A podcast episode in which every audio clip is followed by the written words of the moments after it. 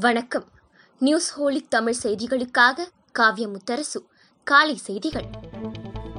Corona பாதிப்பு அதிகமுடைய ஆறு மாவட்டங்களின் ஆட்சியர்கள் மற்றும் மருத்துவ நிபுணர்களுடன் இன்று தமிழக அரசின் தலைமை செயலாளர் ராஜீவ் ரஞ்சன் ஆலோசனை நடத்துகிறார்.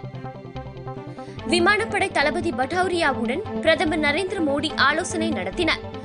கொரோனா தொடர்பான நிவாரண பணிகளை மேற்கொள்ள விமானப்படை எந்நேரமும் தயார் நிலையில் இருப்பதாக பட்டௌரியா உறுதியளித்துள்ளார் இருபத்தி நான்கு மணி நேரமும் நடவடிக்கைகளை மேற்கொள்ளும் வகையில் அனைத்து வரிசை விமானங்களின் ஊழியர் எண்ணிக்கையும் அதிகரிக்கப்பட்டுள்ளதாக பிரதமரிடம் பட்டௌரியா கூறியுள்ளார்.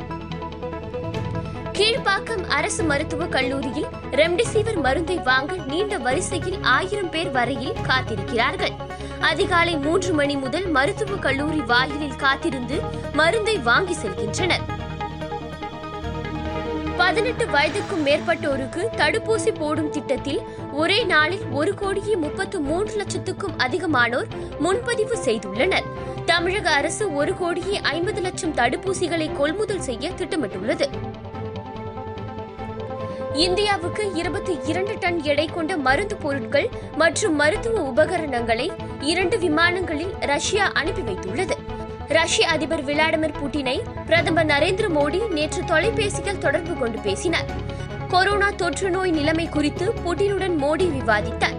கொரோனா வைரஸின் இரண்டாவது அலைக்கு எதிரான போராட்டத்தில் தனது ஆதரவை வழங்கிய புட்டினுக்கு அவர் நன்றி தெரிவித்தார். மேற்கு வங்கத்தில் முப்பத்து ஐந்து சட்டமன்ற தொகுதிகளுக்கான இறுதிக்கட்ட வாக்குப்பதிவு தொடங்கி நடைபெற்று வருகிறது. காலை முதலே நீண்ட வரிசையில் வாக்காளர்கள் வாக்குச்சாவடியில் திரண்டிருந்தனர். கொரோனா தடுப்பு அறிவுறுத்தல்களின்படி வாக்காளர்கள் வாக்களித்து வருகின்றனர். பதற்றமான வாக்குப்பதிவு மையங்களில் துப்பாக்கி ஏந்திய துணை ராணுவ படையினர் குவிக்கப்பட்டுள்ளனர். மகாராஷ்டிராவில் அமலில் உள்ள ஊரடங்கு கட்டுப்பாடுகள் மே ஒன்றாம் தேதி முதல் மேலும் பதினைந்து நாட்களுக்கு நீட்டிக்கப்பட்டுள்ளது. இது தொடர்பாக அமைச்சரவை கூட்டத்தில் எடுக்கப்பட்ட முடிவுகளை சுகாதார அமைச்சர் ராஜேஷ் தோப் செய்தியாளர்களிடம் தெரிவித்துள்ளார். கேரளாவில் மீண்டும் பொது முடக்கம் தேவை இல்லை என அமைச்சரவை கூட்டத்தில் தீர்மானிக்கப்பட்டுள்ளது. முன்னதாக கேரளாவில் பதினைந்து மாவட்டங்களில் பெருந்தொற்று பாதிப்பு அதிகம் இருப்பதால் பொது முடக்கம் குறித்து பரிசீலிக்கலாம் என மத்திய சுகாதார அமைச்சகம் கூறியுள்ள நிலையில் கேரளாவில் பொது முடக்கம் தேவையில்லை என்றும் அமைச்சரவை கூட்டத்தில் தீர்மானிக்கப்பட்டுள்ளது.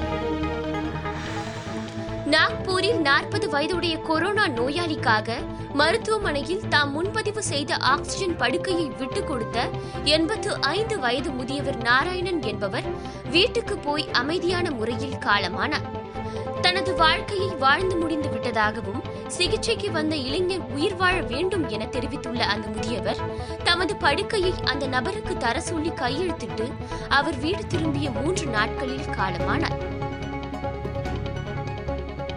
உலகின் துருவ பகுதிகளில் பனிப்பாறைகள் மிக வேகமாக உருகி வருவதாக ஆய்வில் தெரியவந்துள்ளது.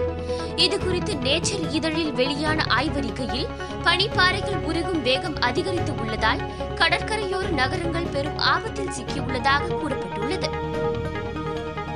ஐபிஎல் கிரிக்கெட் போட்டியில் ஐதராபாத் அணிக்கு எதிரான ஆட்டத்தில் சென்னை அணி ஏழு விக்கெட் வித்தியாசத்தில் வெற்றி பெற்றது. இத்துடன் இந்த செய்தி தொகுப்பு நிறைவடைந்தது. நன்றி வணக்கம்.